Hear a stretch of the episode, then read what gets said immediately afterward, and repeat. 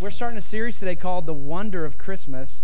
And, and my prayer with this series is that we would regain or wake up to the wonder of God. Wake up to the wonder not just of the Christmas, not just of the Christmas season and the lights and all those things are absolutely wonderful, but to wake up to the wonder of who God is. And uh, and, and it's so easy when we're familiar with something to lose the wonder of it, you know? And uh, I, when I think about wonder, I can't help but think about the first time that my oldest son saw the fireworks at Disney World. And we just happened to capture, which we captured about every moment of his life uh, because he was our first child. Our poor third son, I don't even know if we have a picture of him yet. He's just going to have to take his own picture. He's he, all his baby pictures are going to be selfies because we've already spent all of the time, energy, and effort on the other kids. Come on, somebody that's got multiple kids, you know what I'm talking about. But here's, here's uh, I'm sure he's going to have a conflict someday. Jesus touch him. Uh, but, but check out this video of what it looks like to me to have some wonder in your life.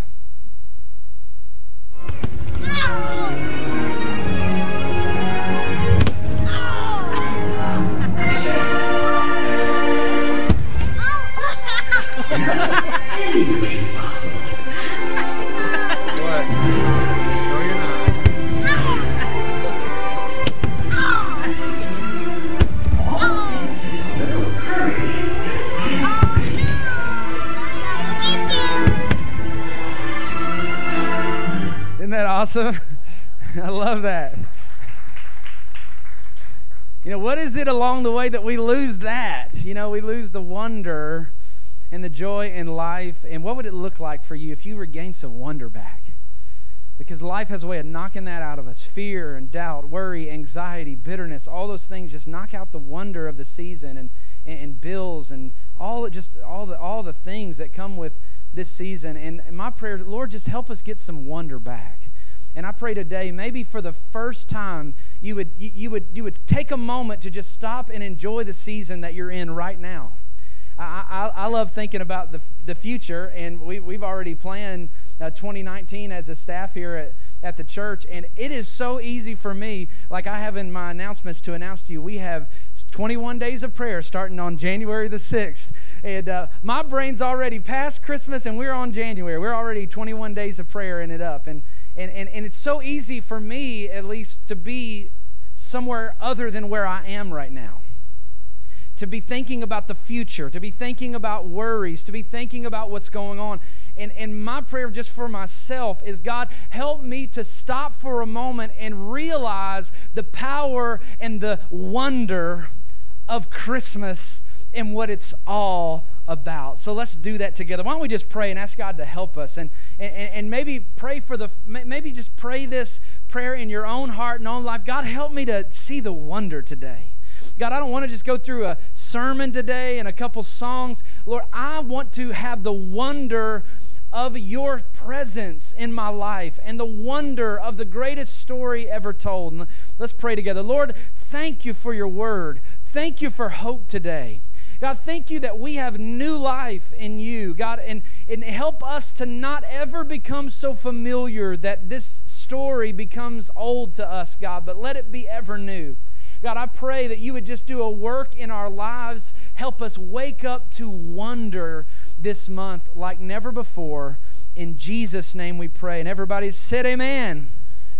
Micah chapter five and verse two um, says this about Jesus, and about the birth of Jesus. It's prophesying his birth. It says, "But thou, Bethlehem Ephratah, though thou be little among the thousands of Judah, yet out of, out of thee shall come forth unto me that is to be ruler of Israel, who go, whose goings forth have been from old, from everlasting." God is prophesying where the Messiah will be born, and it says he'll be born in Bethlehem. I was thinking this week, there are a lot of things about life you don't get to choose, right? You don't get to choose your family.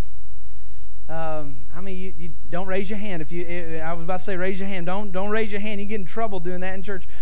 You don't get to choose. Uh, you don't get to choose what you look like. How many of you say, I, I wish I was. I wish I was a little bit taller. I wish, maybe I wish my metabolism, come on, my, I got a slow metabolism. Come on, Jesus, help my metabolism, oh God. I heard one, one guy said, said I'm, I'm not overweight, I'm just under tall. Just make me taller, Lord. We don't get to choose that. We don't get to choose what we look like. We don't get to choose the color of our skin. We don't get to choose what we what, what, what, things and aspects of, of, of how we grew up. We don't get to choose our siblings. Uh, we don't get to choose our own name. I mean, you'd like to have a you'd like to have had a shot at it if you could have got a chance. Like like Lord help me. Uh, uh, well, we had a friend that was a labor and delivery nurse in Florida when we lived there, and and she always had some stories about people that had named their kids things, and and uh, this is true story, completely true. Kids that she had seen on her floor that had been named. Here's here's here's one of them that somebody named their kid A B C D E, and it was pronounced Absidy. So if you're looking for names, somebody's pregnant in the house, you're looking for names. Here we go. Here's another one that very true. Ladasha. Come on. Ladasha. My favorite one, my favorite one, so one hundred percent true story. They said uh, is is is a girl named Shanesty, but the poor doctor, when he walked in, he said, "Oh, how's little She Nasty doing here today?" Guys, do not name your kids any of those names, please. We don't get to choose our name. We didn't get to choose a lot about our life, and one of the things we didn't get to choose is our hometown, where we come from, what state we came from. Uh, I, I know we have people in the house. You were born in Old Rocky Top. How many of you were born here in Knoxville? You're born in East Tennessee. Yeah, we have some. We have we have people born in other countries: uh, Kenya, Argentina, Venezuela, and all, all different places. We have people born in God's country, like Kentucky. We have people born in not God's country, Indiana. That's It's my wife, but I rescued her. Pastor Derek came into the parking lot with a with the I U tag on his car. I know whether to throw a snowball at him or what, but he can still be saved. And we have people from New York and Ohio, Florida, Alabama, uh, California, Idaho, North Carolina, South Carolina, Virginia, Pennsylvania. On the count of three, why don't you just yell out where you're from? What what state were you born in? One, two, three. Yeah, yeah, yeah. As a kid, I wasn't really proud of where I was from, but the older that I've got, I, I've, I've, I've become proud of, of where I'm from, and and and and, and you know the, the home home team, and and and you know what what uh you know root for where you're from. And we didn't get to choose that about our lives. We didn't get to choose if we grew up in a city. We didn't get to choose if we grew up uh, in poverty or in wealth or out in the country. There are so many things we didn't get to choose about our life. But but as I've just kind of been thinking about this Christmas season, it's an amazing truth to wrap your mind around that even though we did not get an opportunity to choose those things about our life, God did get to choose those things. Jesus got to choose where he came from. Jesus got to choose his family. He got to choose how he would come into the world and how he would live. And I think there is so much beautiful truth when you start processing why Jesus chose to come from and to come through the people that he did. In this prophecy, we see that it was no accident where Jesus' hometown would be, that he chose of all the places a place called Bethlehem. Could you say that with me? Bethlehem. He chose Bethlehem to be his hometown. He chose Bethlehem to be the place where he's from. If Bethlehem had a college football team, he'd be he'd be having a bumper sticker with their logo on his car. Like, there was something about Bethlehem that he he loved, that he chose Bethlehem. He loved Bethlehem, and that's where he wanted to be from. And and the thing that's interesting to me about Bethlehem is is, is not just that he chose Bethlehem, but what he didn't choose. Because Bethlehem was not a city like Jerusalem or Athens or Alexandria or Rome. To me, if you're going to make a difference in the world, if you're going to bring salvation to the whole world, wouldn't you think you'd start like where all the people live? Like, start where all the people of influence and power were living and were. But instead of choosing, instead of choosing Athens, where where where, where knowledge and philosophy, he didn't choose that. Instead of choosing Jerusalem, where the kind of the religious system of the day was, or Alexandria or Rome, he did not choose a cultural center, but rather he chose a spot that no one would know even where it was. It was in the middle of nowhere. It was a little hick town called Bethlehem. Guys, Jesus was from the sticks. Jesus was from somewhere that you had never heard of. I don't know. I, I grew up in a place where anytime I'd go and travel, people would say, "Where are you from?" I would never be able to name the town where I was from, ever.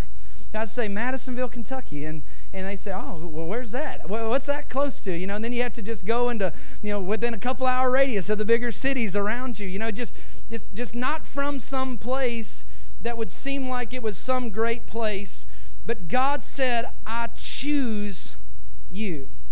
And I think there's so much beautiful truth in it. I think one of the things that we see in the fact that Jesus chose Bethlehem is simply this, that God oftentimes chooses to come to the small places first. God sees value in the insignificant. He sees hope in the marginalized.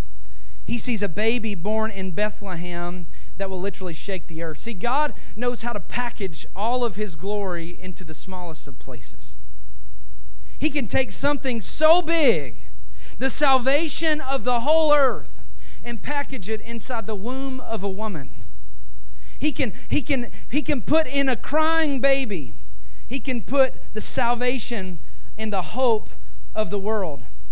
And I don't know, maybe you can identify a little bit like me, because I feel like uh, in most of my life I've disqualified myself from being used by God because of my own inadequacy, because of my own inability, because of the things that I feel like, you, sometimes you feel like I'm just nobody from nowhere and can't do anything. And I hope this message encourages somebody this morning to let you know this, that there is no place too small for greatness.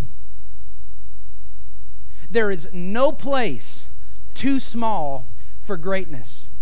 And my prayer is that every time the devil lies to you about what you're not, you'll be reminded of a little town that nobody knew the name of, that God's put His presence on and said, "I'm going to bless this little nowhere place, and I'm going to use this place to bless the whole earth." And church, if He can do that in this little town, He can do it through your life.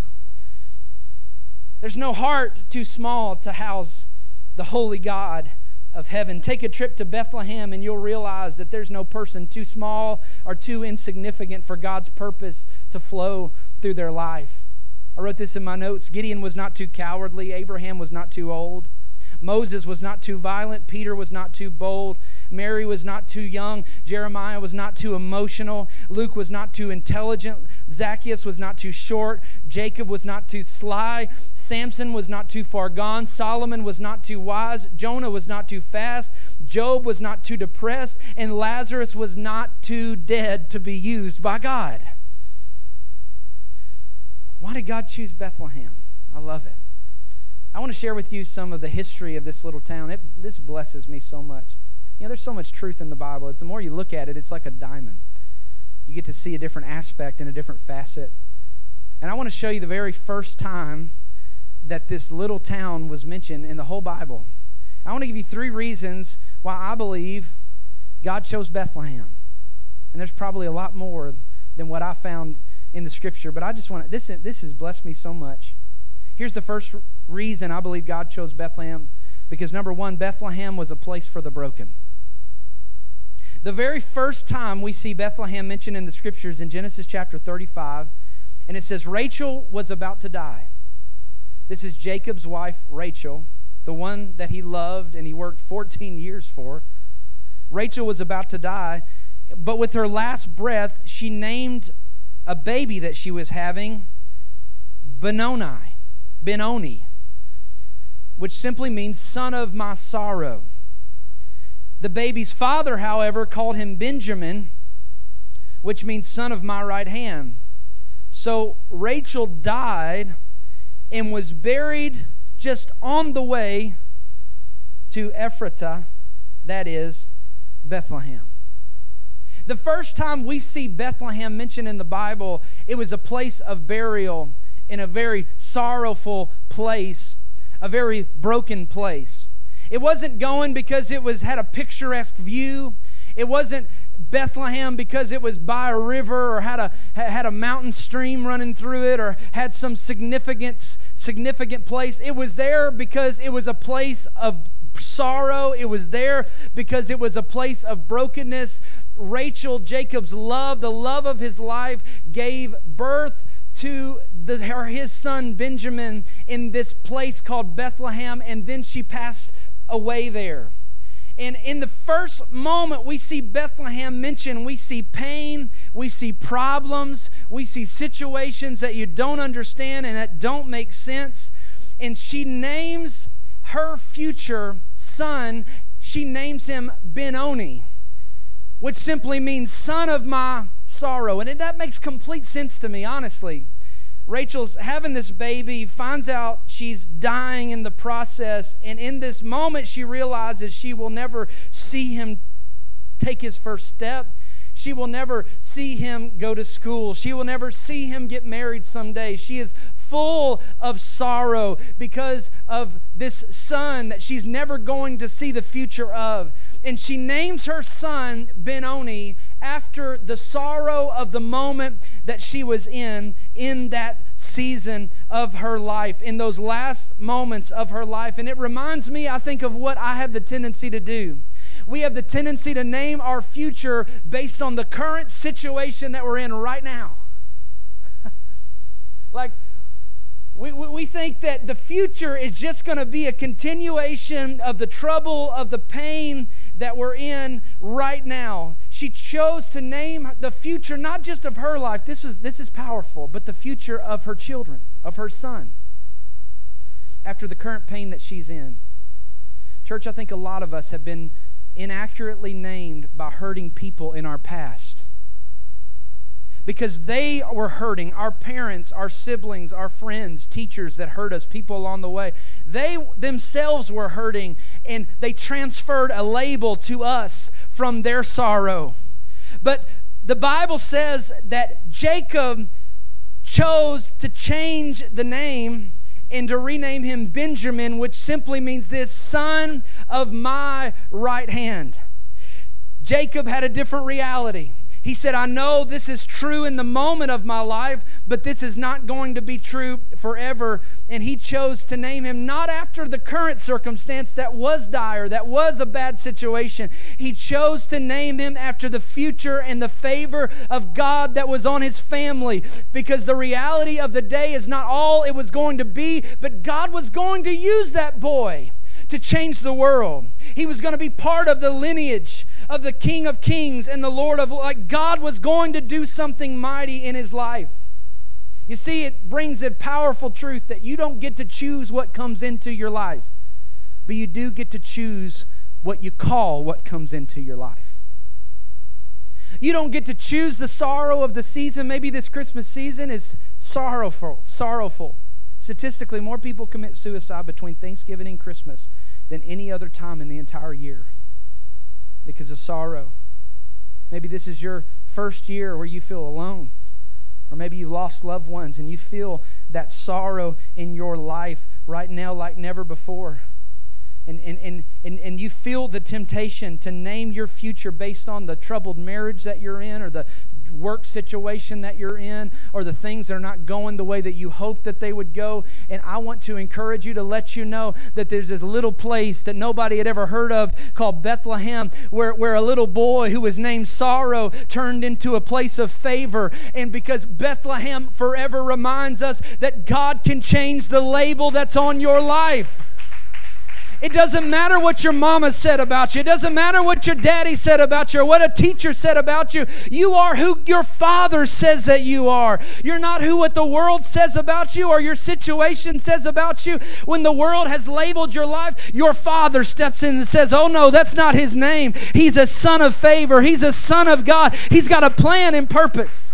Got me preaching on a snowy Sunday. Come on, somebody. Oh, I love it. Somebody needs to rename your trouble today. Don't let the devil lie to you. That may have been what's done to you, but that's not who you are. Don't Don't accept the labels that other people place on your life. You be who God's called you to be. Welcome to Bethlehem, a place for the broken, to get a name change. That's why God chose Bethlehem. The next time we see Bethlehem in the Scripture is, is, is, is with a lady that has a whole book of the Old Testament named after her. Her name was Ruth. And it reminds me, not only Bethlehem's a place for the broken, secondly, Bethlehem is a place for the outsider. The outsider. See, Ruth was not an Israelite. Ruth was not an insider when it comes to the people of God. Ruth was of the people of the Moabites, which were really anti-God, just completely hedonistic and not serving the Lord in any way, shape, form, or fashion, doing all kinds of practices that were just completely repulsive and against what God's way was. She had a husband that passed away and her two sons. She had a husband that passed away and, and their family in this moment was in dire trouble, and she was just alone. All she had left was her mother-in-law, whose name was Naomi. And she makes a decision in her life when she doesn't know what to do. She just says, I don't know where to go, but I know this. I'm hungry. Like, I want what you have, Naomi. See, Naomi was an Israelite. Naomi knew God, and she had kind of been away from God for a season, and she had ran away from this place where she grew up in Bethlehem, and whenever all the tragedy happened in her life, she said, I'm going to go back to the house of God. I'm going to go back to God. And Ruth says this beautiful verse in Ruth chapter one, verse sixteen. Ruth makes this decision, says, entreat me not to leave you or to return from following after you. And Ruth says to her mother-in-law, where you go, I'll go. Where you lodge, I'll lodge. Your people will be my people, and your God will be my God. Ruth knew nothing about the God of Naomi. She knew nothing about being an insider with the people of God.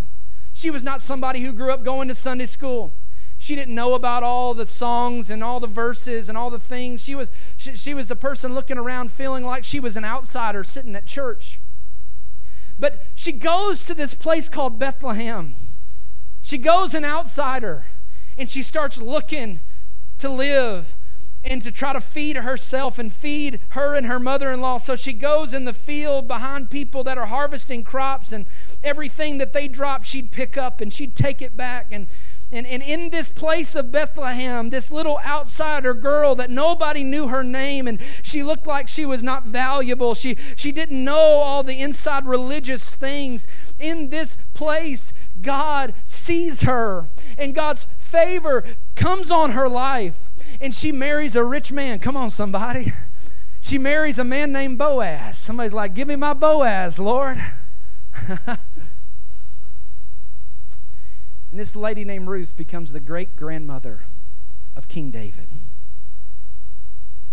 See, Bethlehem's a place where outsiders can become insiders. See, maybe I'm there's somebody here at the nine o'clock under the side of my voice. You look around, you think, I don't belong here. I don't belong in this church. You don't know how I grew up. You, you, you don't know where I come from. You don't know the mistakes that I've made. I feel like an outsider here at church. All I know is I just got this hunger. Like, wherever you guys go, like, I want to be there. Your God, I want him to be my God. I don't have it all figured out. I don't have all the verses. I'm not, I don't feel like I'm some religious theological giant. I just feel like I'm an outsider, but I got a hunger to search after God. Church, can I tell you, God's here for you. That you belong here, not just in not just in this church, but in the church. God says, Bethlehem, remind you that church is not just for these plastic perfect people that grew up in Sunday school, but church is a place where anybody from any situation can come and find their family in God. And God says, of all the people, I'm going to choose this Moabite girl named Ruth, and I want her to be in the lineage of David at Bethlehem. I just think it's a place where outsiders can become insiders. It's a place where, uh, if I could encourage somebody that may feel that way, jump in with both feet. No, j- just, just give your heart completely to God. In which you'll find everybody has issues. The devil lies to us and say, "Well, we made too many mistakes," or, or "You can't be used," or "Don't, don't, don't, don't get too involved because people know you got a past." Hey guys, we all have a past, but you know what? We all have a future that's greater than our past in Jesus Christ.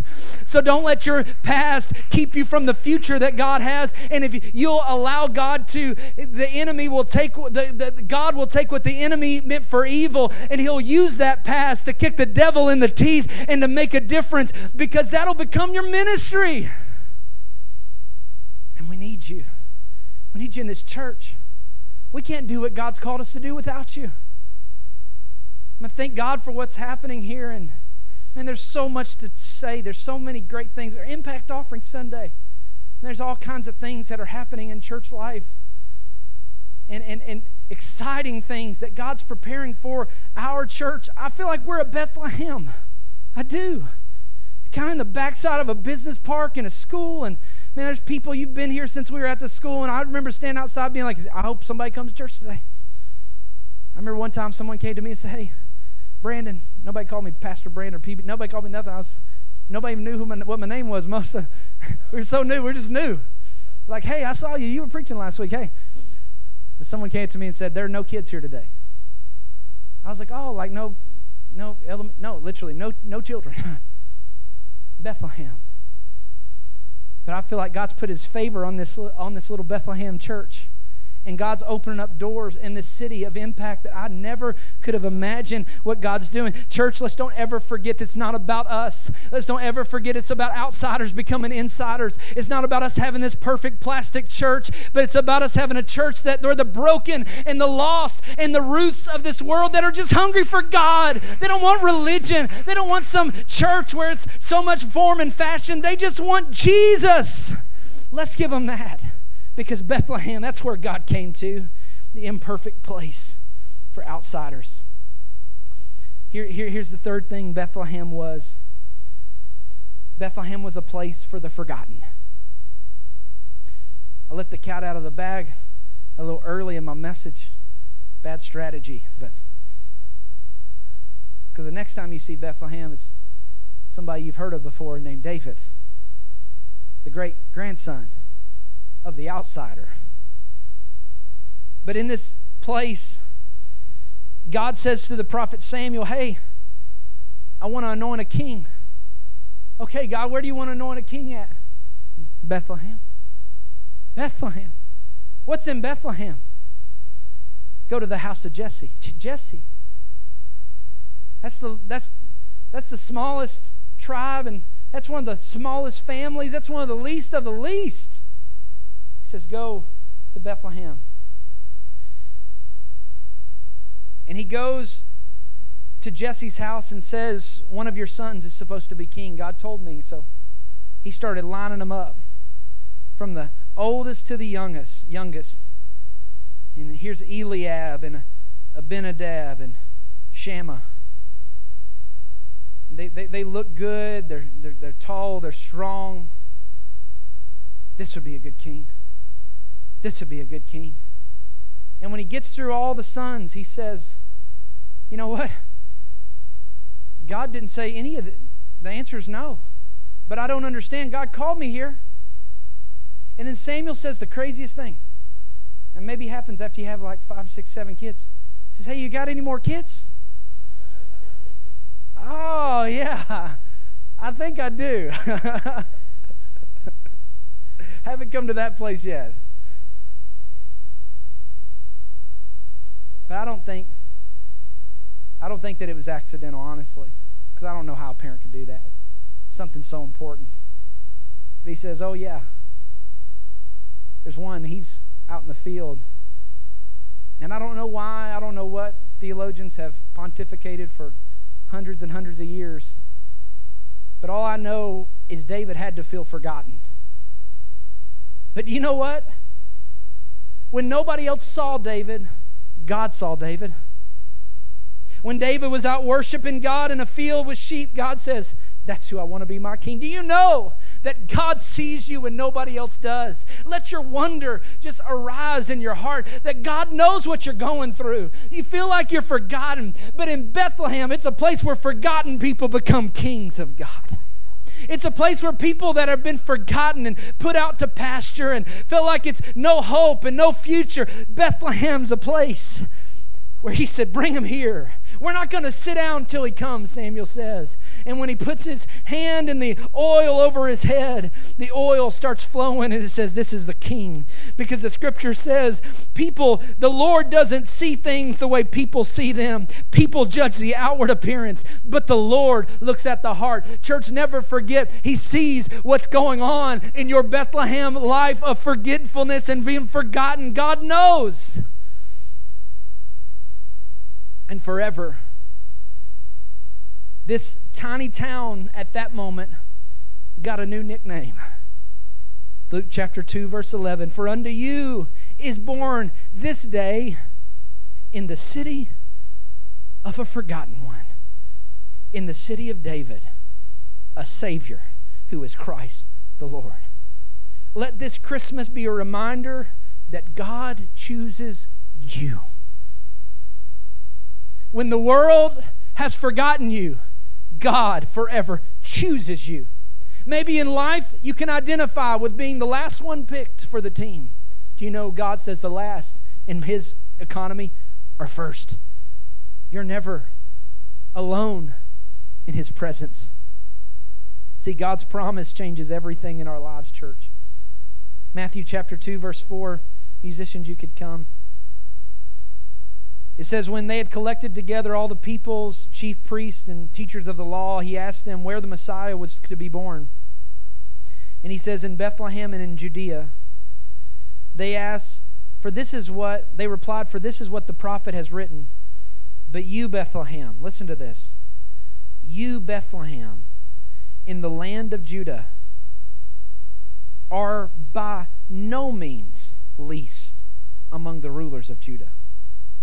For out of you will come a ruler who will shepherd my people Israel. Micah says it's the littlest. Matthew says it's not.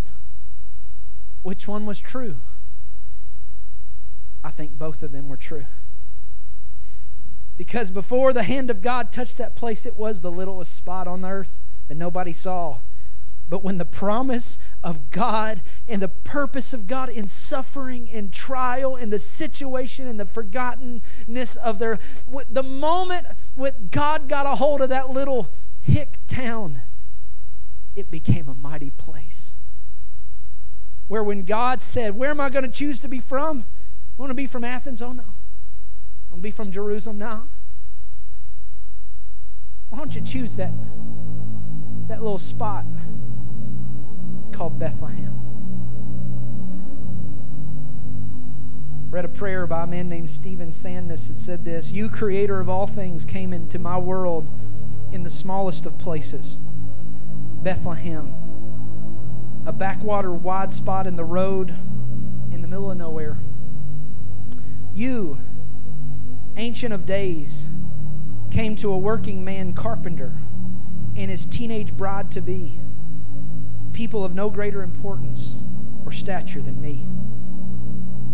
You showed yourself first to shepherds, men of no social station, with the stink of the field on them. Most importantly, you wrapped your infinite self in the fragile, mortal flesh of a baby. When you did that, coming to me in the smallest, most vulnerable form imaginable, you made it possible for me to finally receive you. Christmas reminds me that in your coming first to small places, there's no place that's God forsaken. As sure as you were found in a manger, you will also be found in my kitchen, my office, my car. Christmas reminds me that as sure as you came first to parents of no special ability, you trusted them to raise you into adulthood, you must certainly entrust yourself to me. If Joseph and Mary can bear you to the world, I must be able to do that too. Christmas reminds me that as sure as you first revealed yourself to a bunch of scraggly shepherds, you must certainly reveal yourself to me. even with all my doubts and fears. Christmas reminds me that whenever I look into the face of a baby, whenever I change a diaper or heat up a bottle, the vulnerability I see there is a reflection of the way you became vulnerable so that I might receive you. Christmas reminds me that once you made great things small, and you're not finished yet. Isn't that good? You've taken the grave, that small hole in the ground, that I make to be the most bottomless of caverns, and you made it nothing but a blip on the screen, a gateway to a life that lasts forever. So thank you, Lord Jesus, for your birth, for Christmas.